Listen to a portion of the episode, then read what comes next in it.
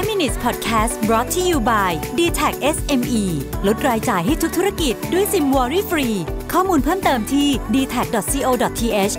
s m e สวัสดีครับ คุณอยู่กับประวิทยานุสาหะนะครับ วันนี้ผมเอาบทหนึ่งจากหนังสือเล่มเรื่อง Why We Work นะครับเป็นหนังสือที่ดีมาก เดี๋ยวผมจะมาเล่าให้ฟังเต็มๆเล่มอีกทีหนึ่งแต่ว่าวันนี้เอามาบทหนึ่งผมชอบมากเลยนะครับบทนี้ เขาพูดถึง เรื่องของศูนย์รับเลี้ยงเด็กช่วงกลางวันแห่งหนึ่งในอิสราเอลซึ่งประสบปัญหาว่าผู้ปกครองเนี่ยมารับเด็กช้านะฮะซึ่งเด็กก็เด็กเล็กอะนะฮะจะไปปล่อยให้นั่งอยู่ตามบันดงบันได ก็คงไม่ได้ก็คงก็ต้องดูแลกันไปนะครับศูนย์ก็เลยคิดว่าเอองั้น เราปรับพ่อแม่เด็กดีกว่า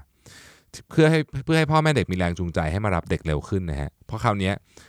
หนึ่งก็คือมารับเด็กช้ามันเป็นเรื่องที่ไม่สมควรอยู่แล้วสองก็คือโดนค่าปรับด้วยนะครับจากเดิมที่ไม่มีค่าปรับ แต่ว่าผลลัพธ์นี่มันกลายเป็นตรงกันข้ามฮะเพราะว่าเมื่อศูนย์รับเลี้ยงเด็กเนี่ยเริ่มใช้มาตรการค่าปรับเนี่ยนะครับ พ่อแม่กลับมารับลูกสายกันมากขึ้นนะฮะก่อนใช้มาตรการนี้เนี่ยพ่อแม่ราว 25%มารับลูกสาย แต่เมื่อเริ่มคิดค่าปรับกับมีพ่อแม่มารับลูกสายเพิ่มขึ้นเป็น 33%และยิ่งใช้นานต่อไปยิ่งเพิ่มไปเรื่อยๆนะฮะใช้ไป 4 เดือนเนี่ยตัวเลขของคนที่มารับลูกสายจาก 25%เพิ่มขึ้นเป็น 40%นะครับทำไมค่าปรับในกรณีนี้ถึงจึง ส่งผลย้อนแย้งขนาดนี้นะฮะเพราะว่าจริงๆแล้วเนี่ยสำหรับพ่อแม่บางคนเนี่ยค่าปรับกลายเป็นราคานะฮะสองอย่างนี้แตกต่างกันนะครับ ราคาค่าจอดรถ 30 เหรียญอันนี้คุณเข้าใจ แต่ค่าปรับในการอจอดรถผิดที่อาจจะเป็น 50 เหรียญนะฮะ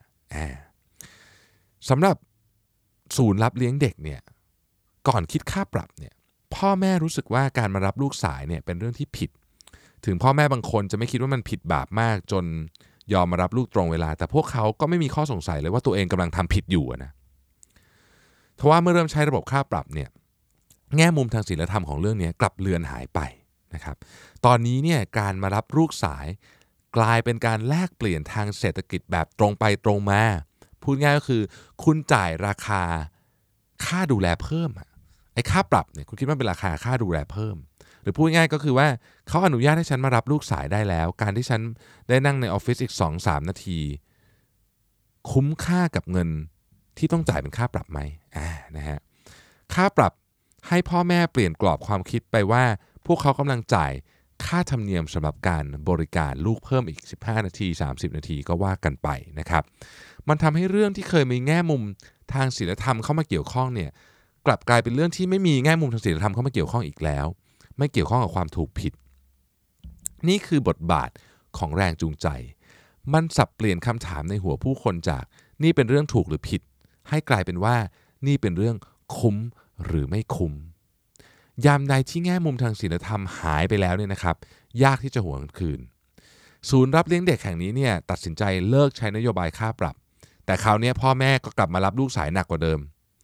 จนเมื่อจบการทำงานวิจัยเนี่ยนะฮะอัตราส่วนการมารับลูกสายเพิ่มขึ้น 2 เท่า คล้ายกับว่าการเริ่มใช้นโยบายค่าปรับได้เปลี่ยนกรอบความคิดของพ่อแม่ ให้มองสถานการณ์ทางศีลธรรมนี้ เป็นสถานการณ์ทางเศรษฐศาสตร์ไปตลอดการ เมื่อเลิกคิดค่าปรับ มันจึงกลายเป็นเพียงข้อตกลงที่ยิ่งคุ้มค่ากว่าเดิมไปอีกนั่นเอง การคิดค่าปรับอันนี้เนี่ยนะฮะมันคล้ายกับ วิธีคิดเรื่องการลงโทษคนในที่ทำงานนะหลายครั้งเนี่ยเรารู้สึกว่าเอาล่ะ เราก็ลงโทษสมมติไม่รู้ว่าปรับเงินคิดตรงๆ ปรับเงินมาสายคล้าย ๆ กันนะฮะ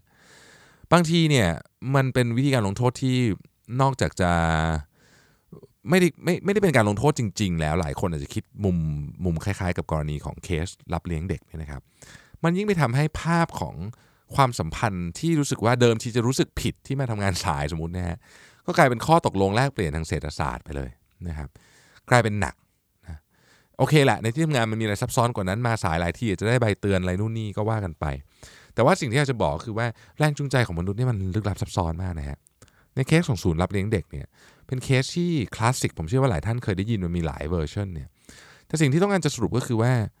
ก่อนจะทำอะไรก่อนจะออกนโยบายอะไร โดยเฉพาะนโยบายที่เกี่ยวข้องกับการทำงานและคนหมู่มากเนี่ยนะครับ ลองคิดหลาย ๆ มุมกว้าง ๆ ดูบางทีคุณจะค้นพบว่ามุมที่คุณอยากทำอะทำแล้วเนี่ยมันไม่ work หรอก เพราะคุณกำลังไปละลายศีลธรรม หรือความรู้สึกทางศีลธรรมออก แล้วเปลี่ยนมันกลายเป็นเรื่องของเศรษฐศาสตร์ไปนะครับ ขอบคุณที่ติดตาม 5 minutes นะครับ สวัสดีครับ 5 minutes podcast presented by d t e c h SME